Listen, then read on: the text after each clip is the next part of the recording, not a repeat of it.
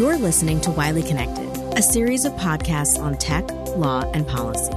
In each podcast, technology focused lawyers at Wiley, a Washington, D.C. law firm, break down innovation and law with a uniquely DC perspective. Welcome to another edition of the Wiley Connected podcast. Today, we are delighted to have with us Tom Johnson, who's General Counsel at the Federal Communications Commission.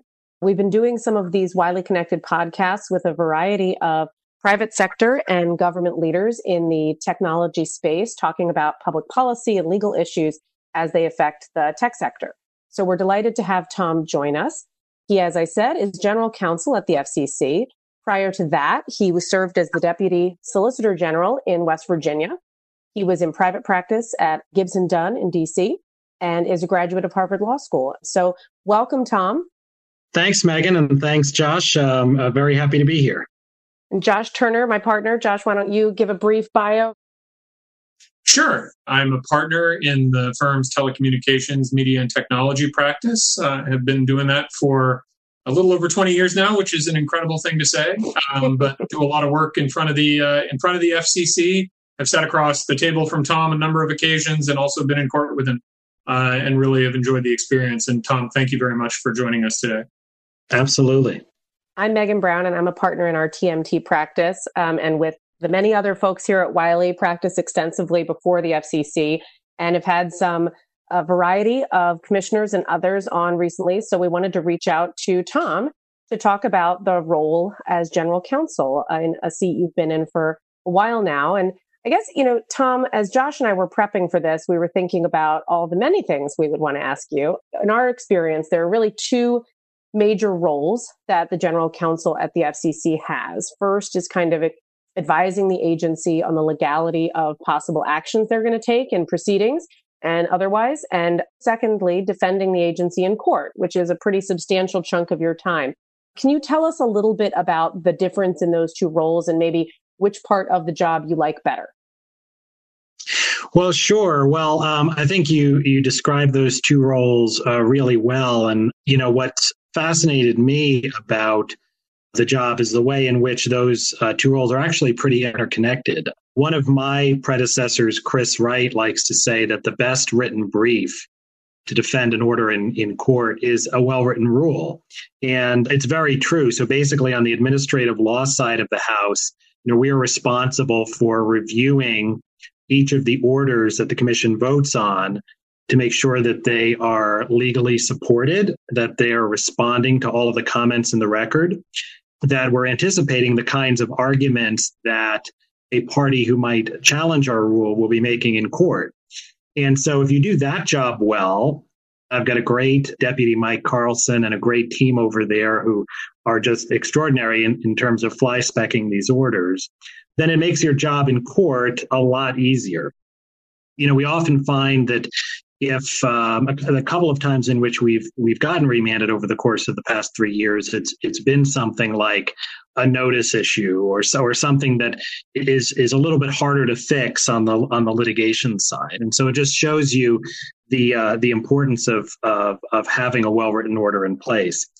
And, uh, you know, I come from an appellate and litigation background. That's what I did in private practice. That's what I did at the state level for a year, arguing appeals. And so I really do enjoy that. I really enjoyed the opportunity to defend the commission's restoring internet freedom order in court last year, early last year. And so I, I definitely have a, you know, a, a real passion for writing a clear brief, being able to argue and defend those de- defend those positions in court.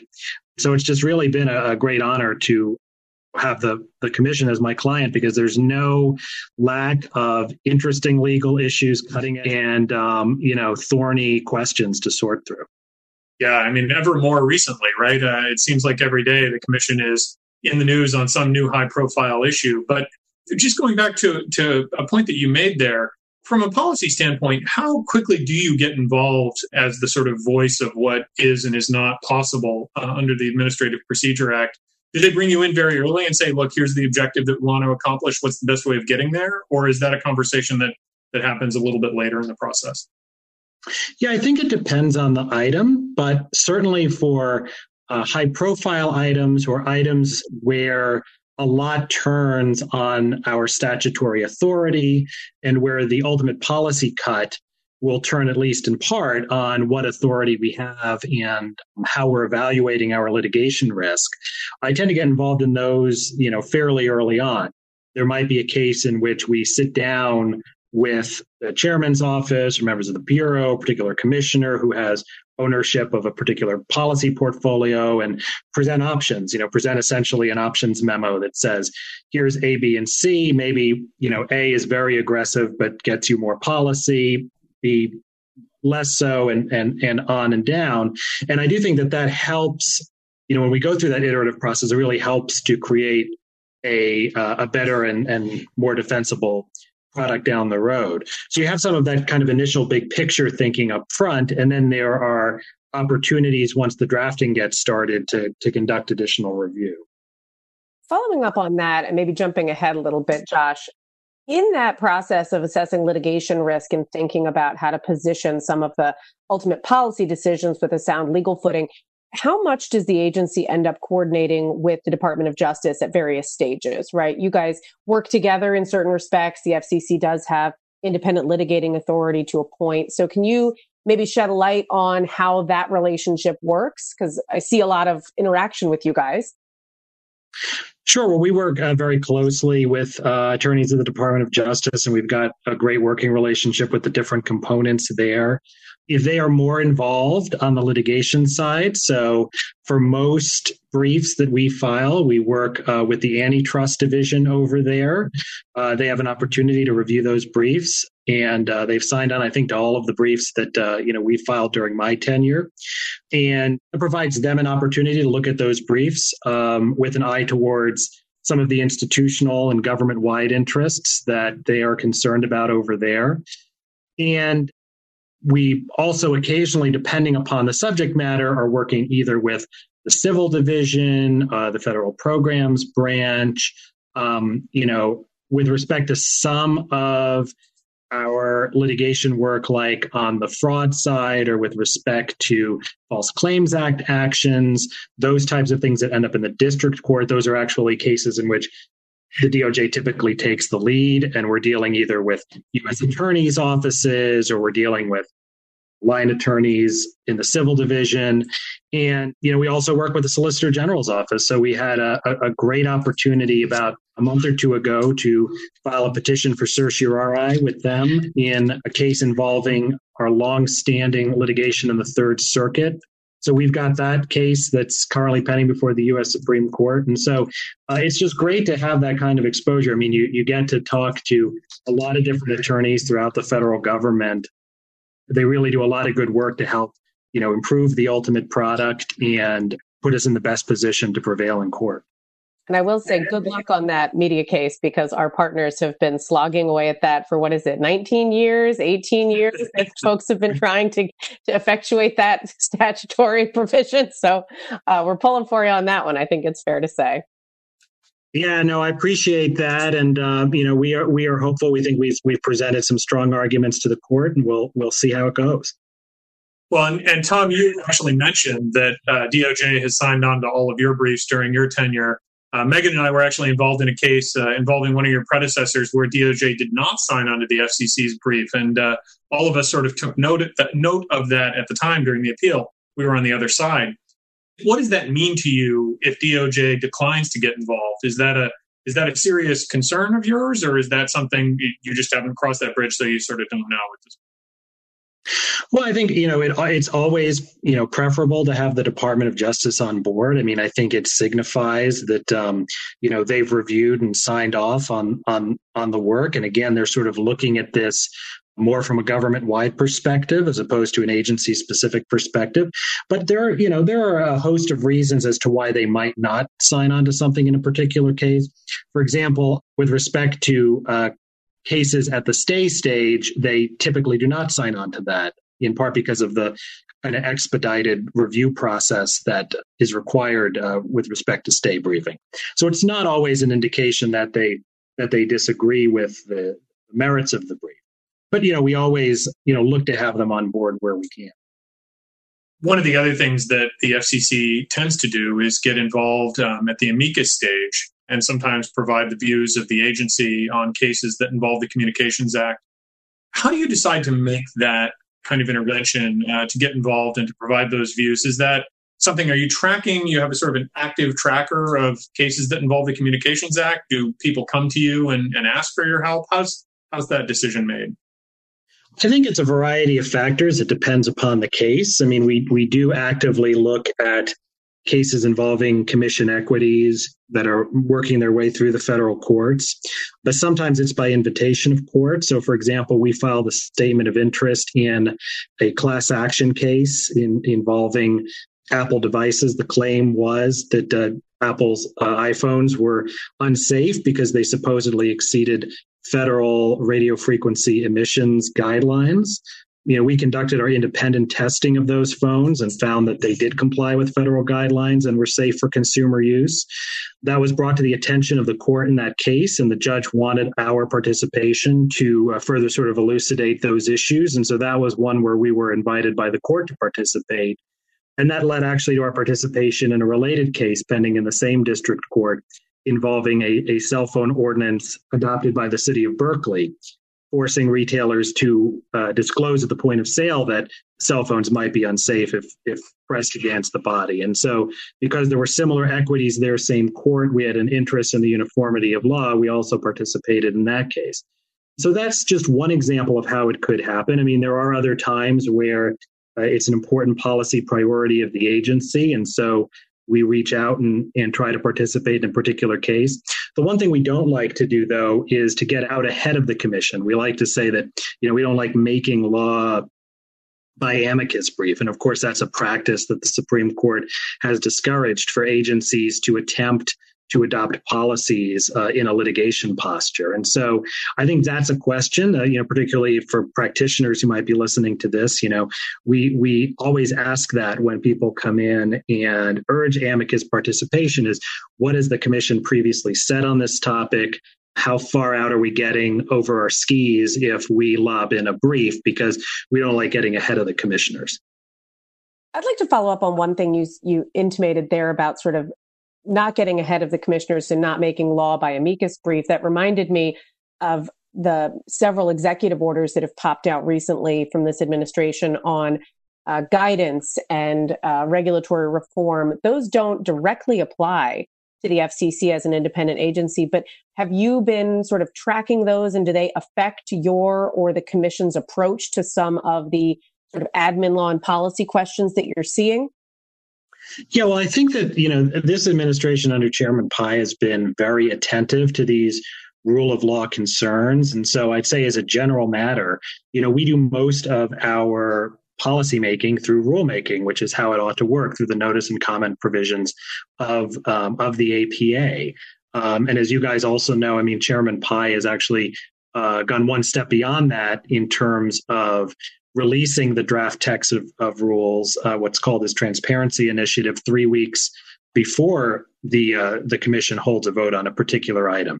And so that is uh, even when we do things like interpret the Communications Act through through a mechanism we call the declaratory ruling. I mean, we're not ones. We really are not going out there producing a bunch of staff level guidance memoranda that interpret key phrases of the act, those those declaratory rulings are typically voted upon uh, by the entire commission. And so I do think there's a, a, real commitment here, unlike in some other agencies that make a lot of use of those type of informal guidance documents. There's a real commitment here when there's a policy change to do it by commission level vote. One of the things that I think is interesting about Chairman Pai's administration I mean, obviously, Chairman Pai has a background in telecom law, and he's a lawyer's lawyer when it comes to thinking about these issues. But he's also very upfront and very outspoken in public, and he's devoted a fair amount of time to the idea that he's an ambassador of these telecom issues to the public and to really helping the public understand what they are on Twitter and elsewhere. I think you also have a pretty strong Twitter game. How do you decide how public facing to be? And how do you balance the role about making those statements to the public so that the public knows what's going on with the important point that you just made about not getting out ahead of the commission and not getting too far over your skis. I'd like to thank you for charitably describing my Twitter game as strong. Um, but one thing that really attracted me to the commission, even before I accepted the, the job, was the fact that uh, Chairman Pai to me really seemed to be a great example of someone who both really cared about policy and had a lot of policy expertise as well as legal expertise, but also had a really good way of messaging that, getting it out to the public, particularly on issues that, you know, tend to be pretty controversial, like the net neutrality debate, for example. And so I really admired that and sort of wanted to learn that skill set from him. And he's also got a great team, media team that helps him on that side of the house. And so I think that over time, now that I've been in this position for about three years, I'm more confident in knowing sort of what the policy priorities of the commission are, you know, what sorts of messages we ought to be pushing externally. But the same sorts of rules still apply. I mean, I, I typically don't weigh in with my opinion on something that's currently pending before the commission or that we expect will be pending as a Hatch Act employee, there are certain restrictions on political involvement and things like that. So there are some parameters that we need to keep in mind. But I think by and large, we do a pretty good job of, of getting our message out there through through Twitter and other means. So you had just mentioned sort of one of the reasons you took the job was because of you know Chairman Pai's approach and vision. Uh, you came to this job from being in the Solicitor General's office in West Virginia and are the beneficiary of the the change, the dramatic change in how SG's offices in states around the country have operated over the last say 15 years or so. How would you say this job, which is also an appellate job, how is it helping you in this role? Well, one thing I've liked both about the experiences working in West Virginia as well as for the federal government is just the element of public service. I think in both of those positions, uh, there were great teams. They were kind of cause oriented, public service oriented teams. And so it really has been motivating to me to kind of, you know, get up every day and get to work on issues that, you know, if we get the answer right, it's really going to benefit the American people, have a positive effect uh, on the economy and jobs. And, um, you know, in the current position, sort of the development of 5G. It's just really exciting, you know, stuff to work on. I'd say that a huge difference, of course, is just the, the, the, nature of working for state government as opposed to working for the federal government. Obviously, different institutional interests at stake. A lot of the arguments I was making on the state side, uh, where I worked under the prior administration, was suing the federal government.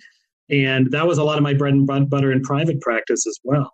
So I had to put on sort of a different hat now working uh, for the FCC. And uh, being on the other side of the V in a lot of these cases, defending the prerogatives of the federal government. But I think that that experience helped me a lot in my present role because it gave me a really good sense of the types of arguments that I could expect to see from the other side. And my deputy, Ashley Boizelle, who actually was also an attorney uh, with me in private practice, comes from that same background. So we both had that experience uh, suing the federal government and and uh, now we're sort of uh, using the, the the bag of tricks that had been used against us at the time. Fairly robust bag of tricks, I will say, uh, at the federal government. So you do have the the benefit of the supremacy clause, and I was curious if the switch from state level litigation to the federal level. I mean, we find ourselves on both sides of the FCC, depending on what the issue is. Um, but has it changed your thoughts or your approach to issues like preemption, the doctrines around preemption and the role of the federal government uh, and the FCC vis-a-vis the states? Well, I think what I've found working for the FCC and looking at the nature of the Communications Act is that we're really in uh, an area in in my current position in which Congress did anticipate a fairly robust uh, role for the federal government. We're dealing with interstate communication. So, as a matter of Commerce Clause authority, as a matter of statutory authority under the Communications Act, it's clear that Congress anticipated a lot of room for federal solutions when you're talking about interstate networks like telephone networks, like broadband networks, particularly when you're talking about 5G. These networks are inherently interstate. And so uh, those are the sorts of arguments that we've brought to bear with respect to preemption at the FCC is that, look, uh, it's not that we're against federalism. It's that you're you're talking about the nature of what's being regulated here is inherently an interstate, and so that's ultimately the compromise that was that was set forth in the Constitution was that where you have issues that transcend state boundaries, those are matters for the federal government. And the Communications Act itself recognizes that to the extent that there are intrastate services, to the extent that there are intrastate networks, then there are roles to be played by local utility commissions and the like. And so, so it's just a matter of dividing up those responsibilities. And luckily, I wasn't really adverse to the FCC much when I was out in West Virginia. The FCC, I think, generally has been the beneficiary of some deference from the courts, maybe more so than other agencies because of the inherently interstate nature of some of the conduct that it regulates. But more and more, we've heard in the news talk of Chevron and talk of Brand X potentially uh, being on the chopping block, and, and maybe there's going to be a re examination of how much deference is owed to an agency when it makes pronouncements. Does that inform your thinking at all as you sort of think about what the agency should and shouldn't be doing? I mean, knowing that the law can change at any time, but but also thinking about this might be a fundamental sort of sea change in the way in which the administrative state is perceived by the courts. Are there extra steps that you take or extra analysis that you give in order to, to try and anticipate that possibility? Apart from the Supreme Court, which is its own animal, I think that for the most part, when we are practicing before the courts of appeals, we benefit from that case law that, that you were talking about, in which we do get a lot of deference, particularly on the technical issues that are within our expertise. Uh, you know, as you know, there was an opportunity for the court to cut back on so-called uh, Auer deference uh, within the past couple of years. The theory that agencies should get deference with respect to interpretations of their own rules. And the court did not overturn Auer, it, it, it modified the doctrine in certain ways. And so there is this, this uh, constant um, kind of push and expectation, I think, among some conservative lawyers and judges that these doctrines will be you know significantly pared back obviously we have not seen that yet and I think that the outcome in a particular case has has a lot to do with you know particularly what parts of the Communications Act you're talking about. I mean, there are parts that are fairly prescriptive, and then we might get into the argument as to what Congress meant and how clearly it spoke. There are other times, as you know, where we have a fair amount of deference because we are implementing kind of a broader public interest standard, for example. And there, I think the kinds of challenges we get are much more focused on the record, how reasonable was our decision making process, whether we considered all alternatives and applicable comments. So, so it's kind of hard to generalize from discussions about Chevron generally as to how well we might do in a particular case. Apart from some of the big cases that get, you know, on the John Oliver show and other sort of big focus from the media, are there sort of sleeper cases or issues that you think people should be paying attention to? Like what are the what are the pieces of litigation the fcc has now that you're actively involved in that you're watching that you think are, are important even if they might not be the big sexy uh, headline grabber? Well i think all our cases are are big and sexy but um, i guess i'll say you know one thing that I'm not sure that someone outside of our field would really be completely clued into is all of the different debates surrounding spectrum management and surrounding spectrum allocation.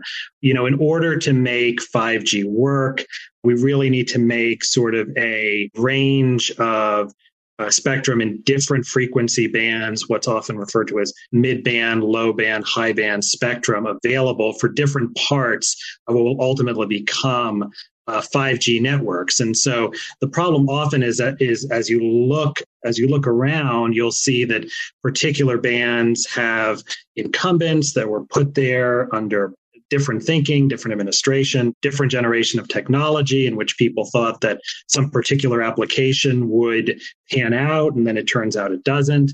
So, for example, we have a proceeding that is currently in the courts involving the so called C band, in which the incumbents there are satellite operators that deliver cable and radio programming uh, to consumers. And that spectrum, it turns out, is also very valuable for upcoming 5G applications, very val- valuable to the mobile wireless providers. And so we came up with a process to reallocate part of that spectrum from the satellite injury to mobile wireless. There are a lot of different moving pieces in there. And so that is one case that is currently in litigation.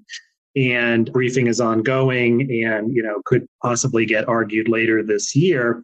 Uh, we did win a, a, major victory in that case last week, where the court denied an attempt by certain small satellite operators to uh, to stay that litigation. And so that's just one example, and there are others of a, a spectrum case, a case that falls under our so-called Title III authority, um, which is a perfect example of what I was mentioning to Josh earlier, where um, you know the courts, including the D.C. Circuit, have said this is a highly technical issue in which this in which the commission has lots of discretion as to as to how to make these allocation decisions. But that's one that that is um, coming up and and will be briefed and uh, is going to be a, a really important case for the future of 5G in the United States.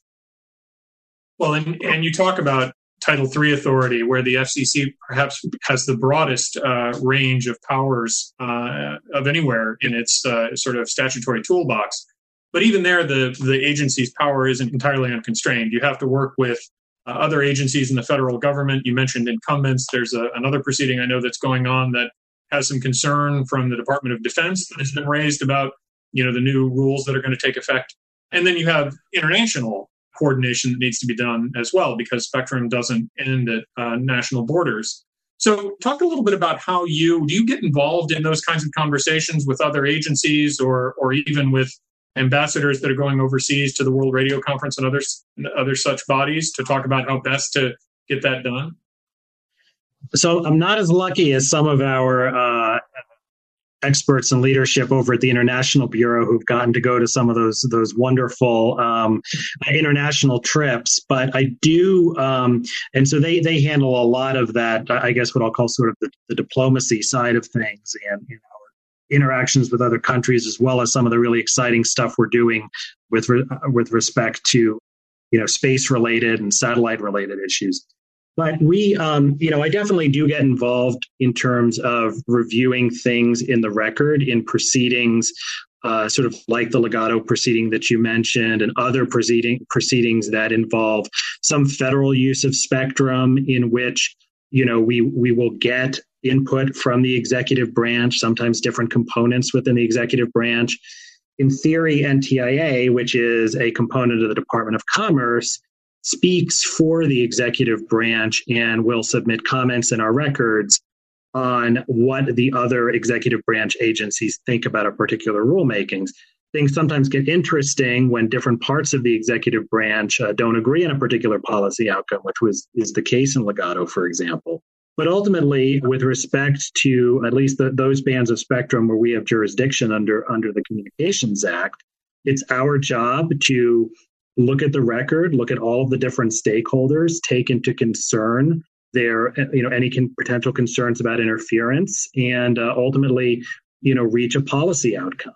And as the chairman has sort of said, you know just because there's disagreement on a particular issue doesn't mean that uh, we can just sit on our hands because just the, the stakes in terms of uh, our ability to win the race to 5G are just are just much too high.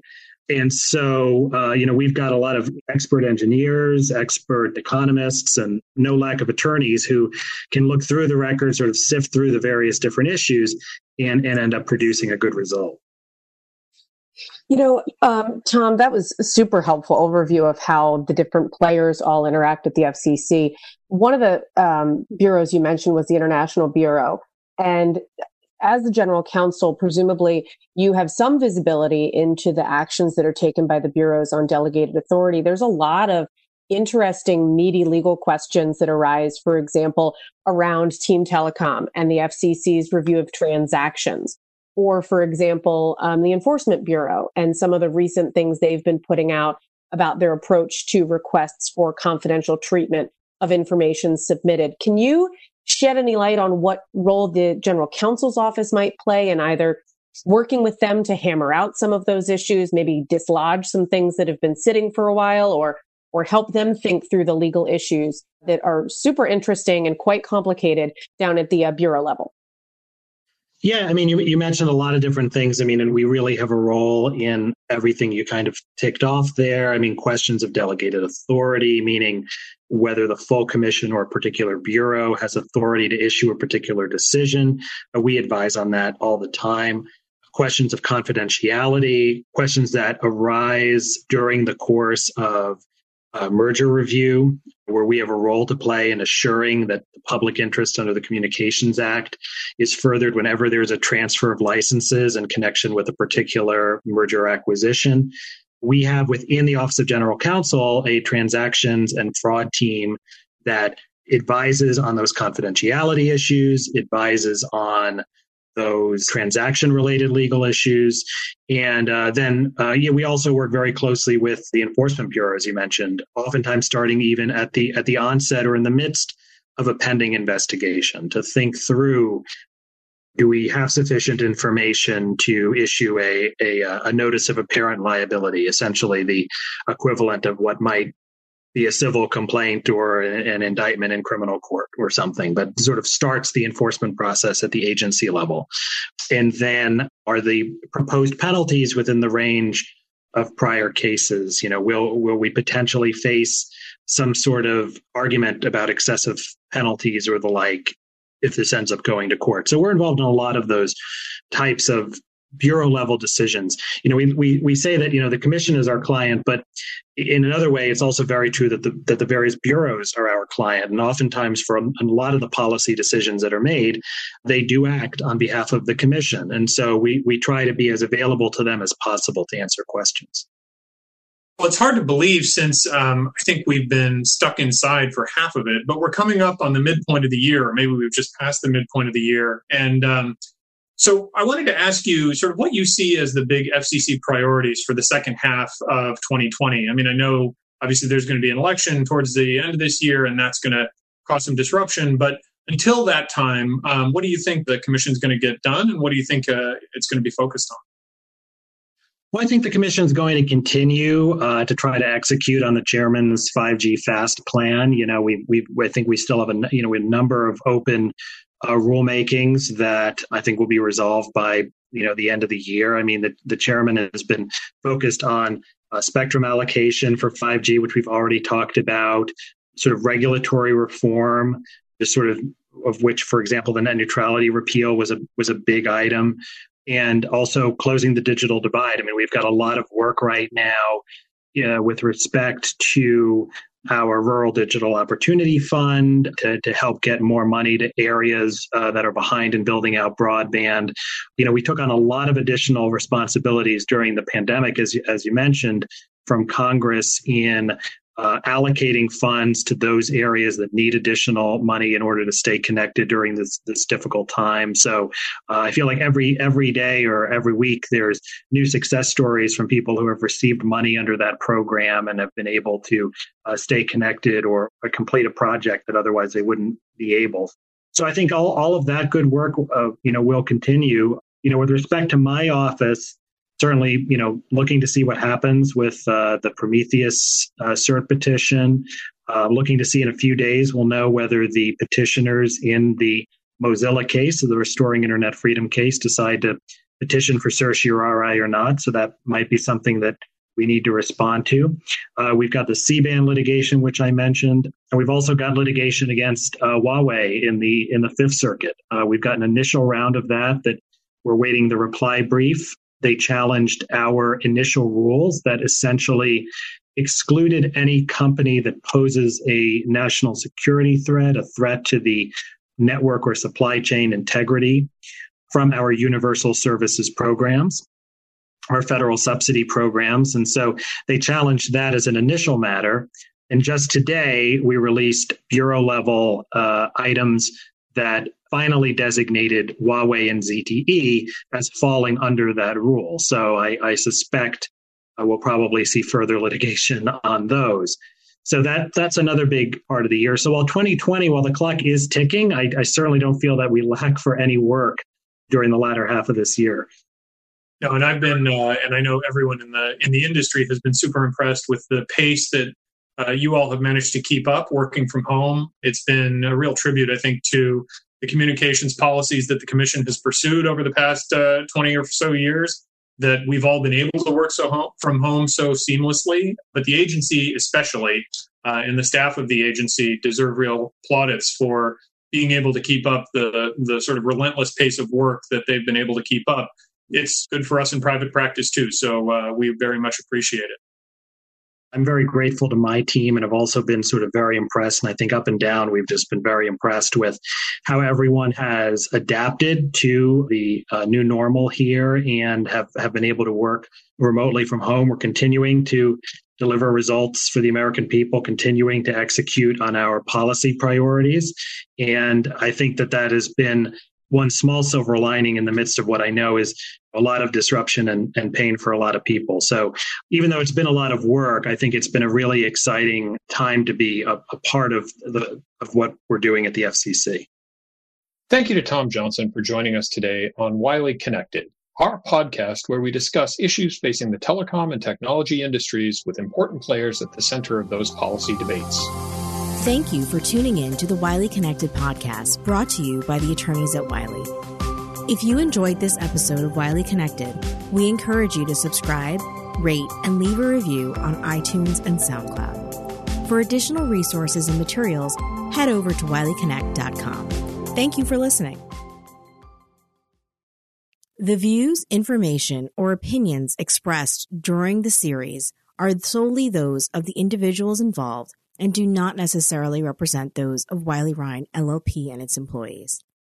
The material contained in this podcast is not intended to be and is not considered to be legal advice. Transmission is not intended to create, and receipt does not establish an attorney client relationship.